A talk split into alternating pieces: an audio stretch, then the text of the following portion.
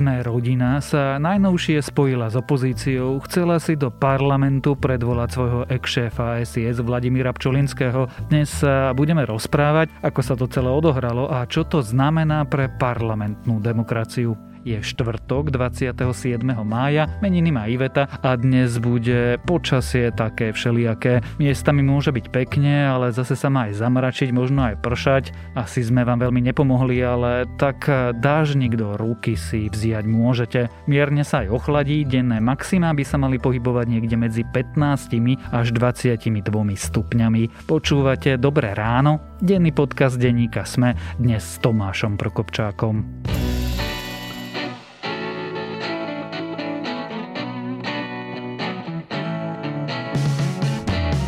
Aké sú náklady na prevádzku a údržbu elektromobility? Moje meno je Michal Savo a v minisérii podcastu Za volantom sa s hostiami rozprávam o súčasnom stave elektromobility. Nájdete ho vo svojej podcastovej aplikácii na platformách Google Podcasty alebo Apple Podcasty alebo v službe Spotify. Prináša vám ho Škoda Auto Slovensko. Všetky diely sú na adrese zme.sk lomka za volantom. Tento podcast a odpovede na všetky dôležité otázky z domova aj zo sveta vám prinášajú iPady od Traco Computers, partnera Apple pre vzdelávanie a školstvo.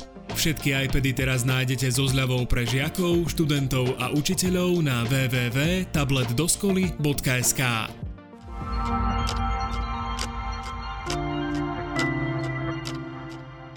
A začneme krátkým prehľadom správ. Vláda včera schválila cestovateľský semafor, teda pravidla, ktorými sa budú riadiť návraty napríklad z letných dovoleniek. Určuje, kedy pôjdete do karantény, kedy bude treba test alebo potvrdenie o očkovaní. Krajiny sa rozdeľujú na zelené, červené a čierne a ich zoznam aj podrobnejšie pravidla nájdete na webe denníka Sme. Poslanec Olano Jan Herák pozastavil svoje členstvo v poslaneckom klube. Herák je obvinený zo zneužívania detí, z ohrozovania mravnej výchovy mládeže a z nedbanlivosti, za čo mu hypoteticky hrozí až 10 rokov väzenia. Poslanec obvinenia odmieta. Boris Kolár a Mária Kolíková sa dohodli na kolúznej väzbe. Vláda schválila návrh ministerky. Základná dĺžka trvania kolúznej väzby by sa mala obmedziť na najviac 5 mesiacov a potom by sa už nemohla predlžovať. Samozrejme, má to výnimky, ako napríklad stíhanie teroristickej skupiny. Návrh je kompromisom, sme rodina teraz svoj poslanecký návrh stiahne. Bývalá štátna tajomníčka Monika Jankovská sa môže dostať z väzby na slobodu. Rozhodol tak dozorový prokurátor v kauze prevodu Baru Fatima. Dôvody na kolúznu väzbu vraj pominuli. Jankovská bola vo väzbe od marca minulého roku. Včera ju prepustili aj z nemocnice pre obvinených. Slovensko aj Česká republika uzavrú svoj vzdušný priestor pre bieloruské lietadla. Európska únia tiež tento týždeň povedala, že celý vzdušný priestor uzavrie pre bieloruské aerolínie a vyzve európske letecké spoločnosti, aby nelietali cez Bielorusko. Kroky sú jednou z odpovedí na bieloruský štátny terorizmus, keď diktatúra uniesla súkromný let spoločnosti Ryanair, aby mohla zatknúť kritického novinára. Ak vás správy zaujali, viac nových nájdete na webe Denníka Sme alebo v aplikácii Denníka Sme.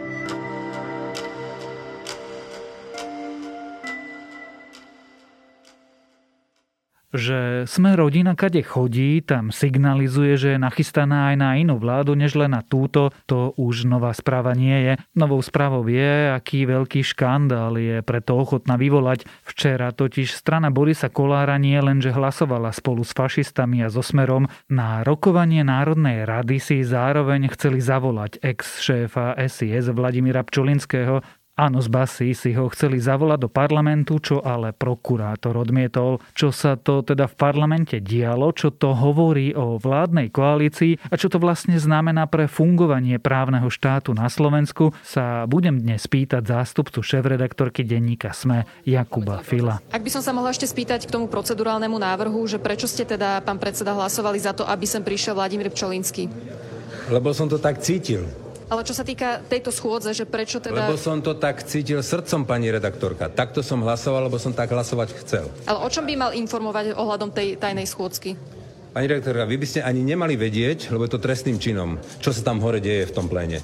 To by sme eh, boli veľmi zvedaví, odkiaľ túto informáciu máte, keď je to prísne utajené rokovanie, je zavreté, je e, e, chránené. Kubo, skúsme na začiatok pár vetami zhrnúť, čo sa to vlastne včera odohralo v tom parlamente. Je to vlastne ako keby pokračovanie takých tých eh, dielčích informácií, ktoré vychádzali v uplynulých eh, dňoch a týždňoch na svetlo sveta. Začalo to mm, informáciami o schôdzke Nazývajú to niektoré médiá aj, že najvyšších štátnych činiteľov eh, v centrále SIS, na ktorom sa zúčastnil, zúčastnila aj prezidentka Zuzana Čaputová, zvolal ho premiér Eduard Heger a tak ďalej, kde oni hovorili, že zaoberali sa nejakými bezpečnostnými otázkami, ale ne, neriešili žiadne živé kauzy. No ale celej tejto situácie sa veľmi prirodzene chytila opozícia, teda opozičný smer na čele s Robertom Ficom, ktorý je veď skúsený, kovaný, ostrelaný politik, ostrelaný v, tom, v tomto duchu, že vie, vie ako v tom chodiť. No a využíva celú túto situáciu na to, aby opäť vnášal nejaký chaos do, do vládnej koalície, lebo cíti, že tá vládna koalícia nie je taká pevná, má tam rôzne slabé body a vie rôznych ľudí tam provokovať a popichovať k rôznym situáciám. No a celé to, čo sa udialo včera v parlamente, vlastne ako keby výsledkom tej situácie.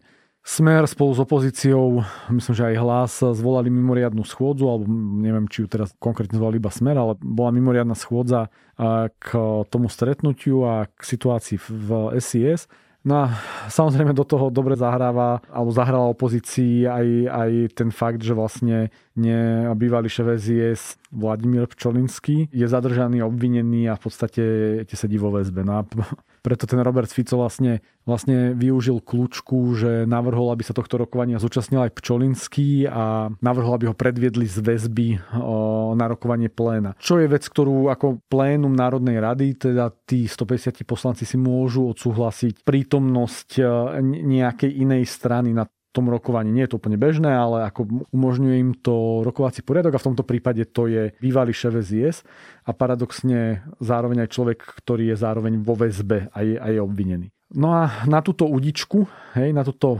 provokáciu, keď to tak poviem, mu s veľkou radosťou skočila Sme rodina, lebo veď Vladimír Pčolinský je nominant Sme rodina, jeho brat sedí za stranu v parlamente a vlastne Sme rodina v posledných týždňoch aj tak ako keby jasne vyvíjala kroky na to, aby tomu Vladimírovi Pčolinskému nejak pomohla v kontexte našich ľudí, že je to náš človek, tak mu pomôžeme. To je pre poslucháčov to je ten spor o kolúznu väzbu medzi Borisom Kolárom a ministerkou spravodlivosti Mariou Kolíkovou, ktorý na pozadí celej tej situácie ešte stále prebieha.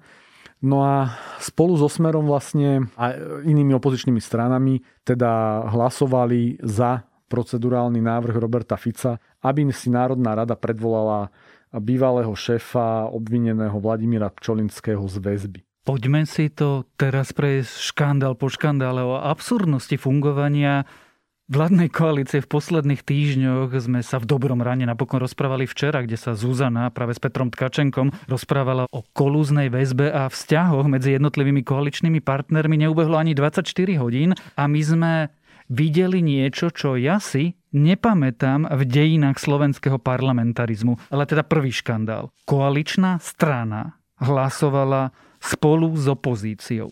To nie je porušením koaličnej zmluvy?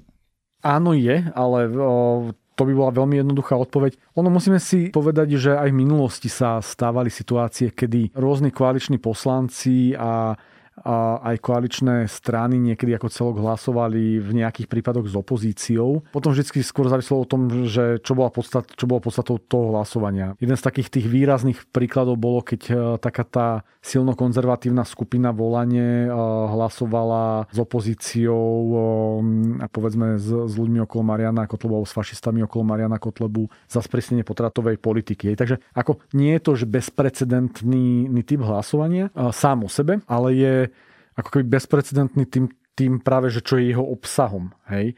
Že ako keby tá sme rodina využila spojenie s opozíciou, ktorá má v sebe ten étos ochrany našich ľudí aj za cenu, nechcem povedať, že korupčného správania, ale aj za cenu ohýbania pravidiel a v podstate hlasovala s opozíciou v súlade tohto pokriveného etosu ochrany našich ľudí a vlastne chce si vymohnúť nejakú lepšiu pozíciu pre svojho človeka Vladimíra Pčolinského toho času vo väzbe a obvineného. Takže v tomto je škandál ako keby, ako celok, hej, že, že to je proste, proste úplne, úplne zvláštne konania a Boris Kolár to potom tak ako keby zľahčoval v tom parlamente, že on hlasoval podľa srdca a teda a teda, ale ako ak, ak je raz súčasťou vlády, ktorá síce za ten rok ako dosť sa oprískala, za, zabrindala tá fasáda protikorupčná, na akú, akú si okolo seba budovali, ale, ale predsa len, no, ako takýmto spôsobom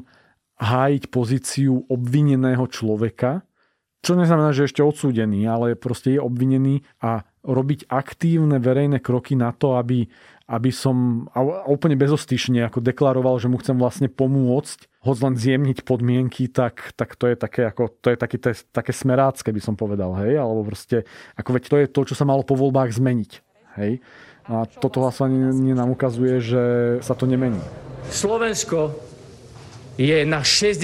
mieste v rebríčku podľa korupcie. Dobre vieme, koľko má členských štátov Európska únia. Sme sa hlboko prepadli. Prečo?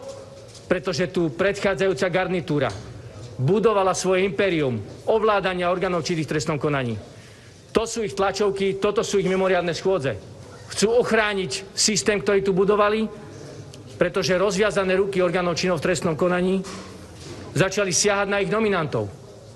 Dnes čelia obvineniam. Čím sa dostávame k tomu škandálu číslo 2, alebo teda k tomu väčšiemu škandálu? Ako si to mám predstaviť to? Kukláči vytiahnu Pčolinského z basy, dovezú ho do parlamentu, tam ho budú štyria ľudia zo samopalmi strážiť, aby prebehlo čo? No vlastne si to predstavuješ celkom správne, hej? lebo ako ten inštitút predvedenia a človeka, ktorý je vo väzbe, je možný. Hej? Veď on sa, takíto ľudia, ktorí sú vo väzbe, sa predvádzajú na výsluch, um, na rokovanie súdu a, a to je tak ako keby čisto formálne to je možné. Hej? A vyzeralo by to presne tak. No, no ale toto je parlament, to nie je tá zložka štátu, ktorá má rozhodovať o spravodlivosti. Rozprodila sa o tom včera e, celkom veľká debata na sociálnych sieťach, do ktorej sa zapojili ako rôzni, rôzni iní novinári, ktorí sa venujú problematike justície, aj, aj rôzni iní právnici. A, a v zásade tam bol, videl som dva také hlavné výklady, že ako keby... No, zákonodárna moc vstupuje do inej moci. Preto máme delenie moci v štáte. Mm, bol by som opatrný, lebo to by sme mohli nadinterpretovať. Hej? Ako keď, keď povieme striktne podľa výkonu, teda výkladu zákonov, hej, tak zákon, ktorý upravuje väzbu, umožňuje predvádzať človeka pred nejaké orgány a Národná rada, zase zákon, ktorý upravuje rokovanie Národnej rady, umožňuje si predvolávať rôznych ľudí, či už im umožniť eh, účasť na rokovaní, alebo si ich priamo predvolať. A tie zákony sú naformulované tak, že keby som sa tak šúchal rukou cez hlavu s pravou rukou za ľavé ucho, tak vlastne umožňuje Národnej rade predvolať si niekoho, kto je vo väzbe, len preto, aby, ja neviem, sedel na rokovaní, alebo mu tam niekto mohol da, dať nejakú otázku. Je to úplne neštandardné. Hej? Ja teraz nehovorím, že, že, že ako keby zmysel tých zákonov má byť pravidelne vykonávať takúto vec. Ja len hovorím, že, že keby sme sa na to, to puristicky pozreli nejaký právnik, tak by možno mohol povedať, že áno, ako veď sa to vlastne práv, právne dá.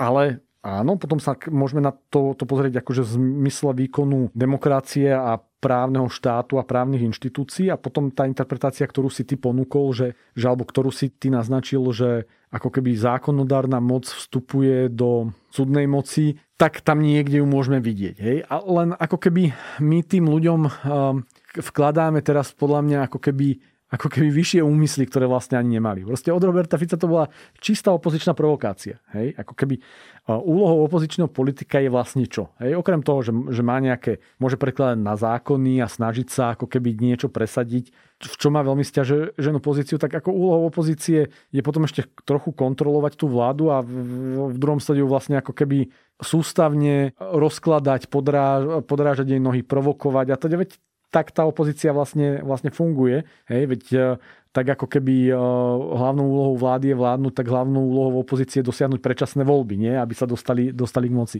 No a e, skôr len to ukazuje o tom, ako nechcem povedať, že ako hlúpi sú niektorí ľudia v koalícii, že, že skáču na takéto lacné provokácie, ale ako keby ich tie osobné záujmy alebo také tie emocionálne záujmy a v tomto prípade tam je osobno-emocionálny záujem, lebo ide predsa o toho nášho človeka Vlada Pčolinského, brata nášho významného poslanca a človeka, ktorý bol pri založení Sme rodina nám držia v base a teraz nepomôžeme mu, tak veľmi jednoducho skočili na takúto to provokáciu a ten Fico v podstate môže len jesť pukance a smiať, smiať sa na nich. No, a to sa mu podarilo.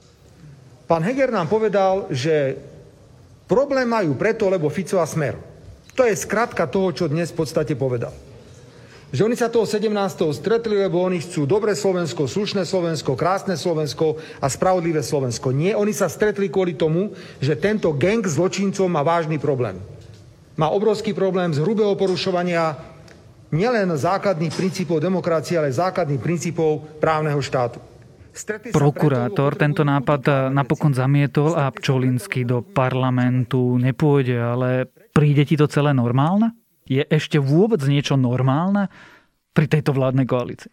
Odpoveď je, že no, nie je to normálne. Hej? A ako, tá demokracia by nemala fungovať tak, ako sledujeme, že, ako funguje. Len, že dalo by sa povedať, že, že a čo sme čakali? Hej?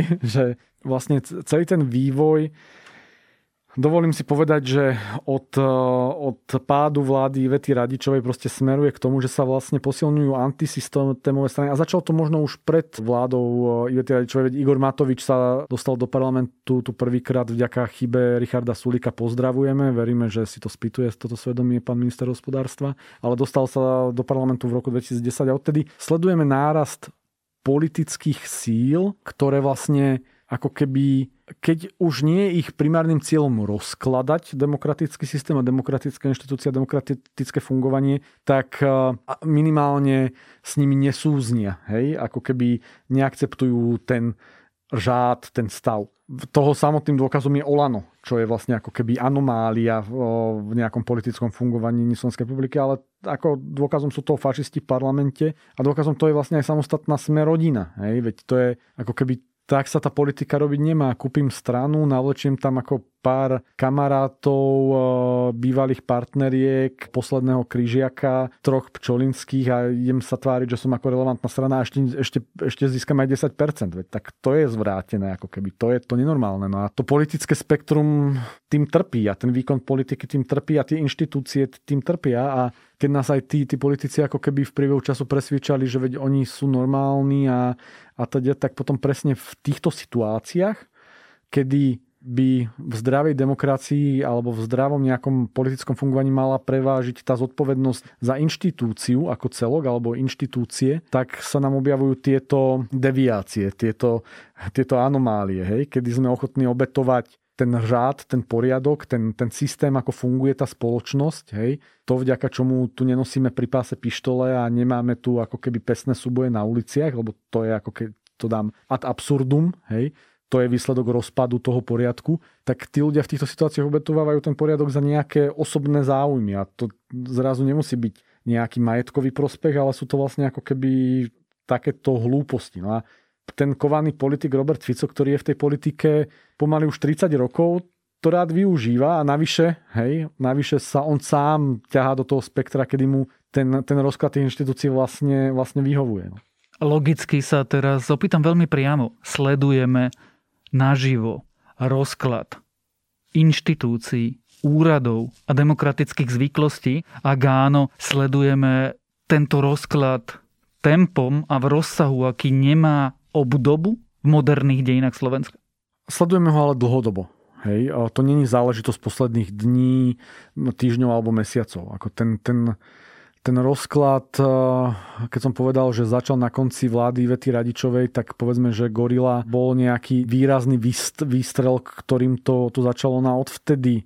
A sledujeme nejaký mm, ako, ako keby spleť krokov, ktoré vedú k tomu rozpadu. Konec koncov tá vláda Roberta Fica, alebo tá posledná vláda Roberta Fica, potom následne Petra Pellegriniho, kde celý ten rozklad ako prerástol do, do, do bezpečnostného aparátu, do policajných zložiek, do tej rozsiahlej korupcie. Včera prečerom sme, sme videli dianie na pozemkovom fonde, tak e, to všetko je rozpad inštitúcií, ktorý sme verili, že sa po vlaňajších voľbách začne opravovať. Ale nezačal sa. A nezačal sa z dvoch dôvodov. A jeden dôvod je ako keby samotná skladba tej vládnej koalície, do ktorej sme síce dávali veľké nádeje, ale veď od začiatku sme vedeli, že tam je sme rodina, teda ako biznisová strana, poviem, že s prinajmenšom ako keby s naznačenými nejakými mafiánskymi e, kontaktmi v minulosti, hej, e, ako, ako jeden slabý pilier a druhý slabý pilier samotné Olano na čele s Igorom Matovičom, ktorý vlastne za rok svojou komunikáciou sa stal slovenským Trumpom a akceleroval ten pocit rozkladu inštitúcií. On ho možno ani neurýchlil, len vlastne, vlastne ukázal nám, ako to, to nevie ani opraviť Takže, takže nie je to záležitosť tých pár dní, ale áno, stále viac a viac sa ukazuje, že táto krajina ako nevyhnutne potrebuje ten rozklad zastaviť a nepodarilo sa to za ten uplynulý rok. Tým druhým dôvodom, o ktorým som povedal, bola pandémia ako sama o sebe, ktorá vlastne zabrzdila všetky procesy, no ale sme, sme tu, ako tá pandémia, chvala Bohu, vyzerá, že minimálne máme za sebou druhú vlnu. Predpoklady sú, že možno je to už ako keby predzvesť konca pandémie úplne. A teraz ako nevyhnutne sa musíme dostať na tú správnu cestu. Hej? Igor Matovič, asi vieme, že to nebol schopný dať. Vždy sme vedeli, že tá smerodina je problém, no ale teraz je otázka, že ako s tým bude nakladať ten Eduard Heger. Hej? Ja som potom ako keby v stave, že ak to nebudú vedieť spraviť, tak Nechcem povedať, že či by nemal dostať šancu niekto iný, lebo to znamená predčasné voľby so všetkými rizikami, ktoré, ktoré znamenajú. Len eh, keď sme sa rozprávali pred dvoma mesiacmi v situácii, keď eh, Igor Matovič eh, mal, mal podať demisiu, tak som hovoril, že no ale aj tie predčasné voľby sú z jednou možností. A zatiaľ sa ukazuje, že ten Eduard Heger za tie dva mesiace, alebo takmer dva mesiace, nedostal tú krajinu a tú vládu na tú pozitívnu cestu. A to je teraz otázka na ňom, že či na to má kompetencie, či na to má zručnosti, či na to má politický výtlak a či si to bude vedieť upratať. No a tie posledné dni a prečo to tak vnímame a možno z toho vyplývala tá tvoja otázka, ukazujú, že v tej koalícii a v celom tom, tom politickom fungovaní existuje hrozne veľa slabých článkov. Hej? A sme rodina rozpadajúce sa za ľudí, samotný Igor Matovič a pozícia Igor Matovič a Heger, silný smer aspoň akože politických krámflekoch, ktorých sústavne torpéduje, ako keby predzvesť referenda o predčasných voľbách. Tá situácia je veľmi ťažká a ja by som si pre túto krajinu veľmi prijal, aby sme vykročili tou správnou cestou, len zatiaľ všetky tie udalosti nám tomu ako keby nenasvedčujú ani napomáhajú. Hovoríš, čo by sme mali urobiť, aby sme sa nevrátili do stavu, keď bol človek človeku vlkom. Ale teraz mi odpovedz na otázku, čo si myslíš, že sa stane? akože, že či bude, či bude človek človeku vlkom? Um, pri mnohých takýchto otázkach, ja v tvojich otázkach zvyknem odpovedať tak pozitívne, hej, alebo s takým pozitivistickým pohľadom, že vždy mám tú vieru v sebe, že to bude dobré. To dobré v tomto prípade v tejto konštelácii možno nie je ten môj ideál. To dobré znamená, že táto vláda vydrží Heger uprace Matoviča ideálne tak, že ho vlastne úplne odstaví aj za cenu rozpadu Olano. Dá do poriadku Borisa Kolára, ktorý mu vždy bude trochu akože skákať tým biznisovo v úvodzovkách, nech si ľudia doplnia ešte aj ďalší obsah smerom, ale že vlastne to akože funkčne dovládnu a podarí sa im naplniť hm, ako keby plán obnovy, rozbehnúť a teda a teda. No. Takže v to, v to dúfam, že sa stane. Druhá možnosť je, že dôjde k predčasným voľbám a že ten národ sa ako keby vždy opäť schopí a že to nebude taká tragédia. A všetky ostatné možnosti si nepripúšťam, hoci by sme si ich vedeli modelovať a nie sú moc príjemné a sú skôr hrozivé až zlé. Ale to by bolo možno na samostatnú debatu. O fungovaní právneho štátu na Slovensku aj o zvláštnom divadle v parlamente, ktoré úvahy na tú tému odštartovali sme sa, rozprávali so zástupcom šéf-redaktorky denníka Sme Jakubom Filom.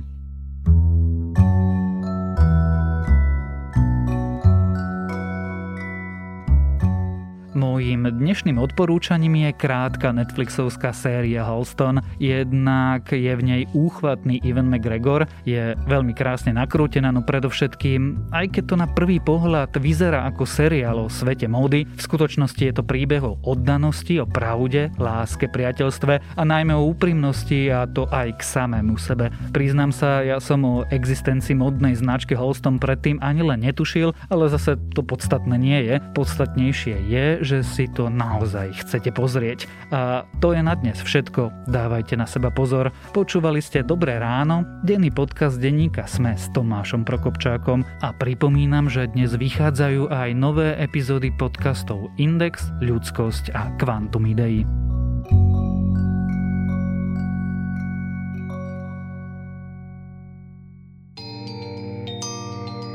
Dátumy, mená či udalosti, taká je zvyčajná predstava o dejinách, ktorú najčastejšie poznáte z hodín dejepisu. Dáte mi však zrejme zapravdu, že minulosť nám ponúka ďaleko viac než len výpočet základných informácií. Je to predovšetkým dobrodružstvo poznávania a fascinácia dobou, ktorá je nám viac či menej vzdialená. História preto ponúka zážitok z cestovania. Cestovania v čase.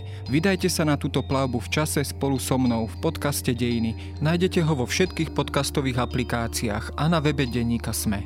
Moje meno je Jaro Valent a každú nedelu vás spolu s hosťom vezmeme na nové miesto i do inej doby.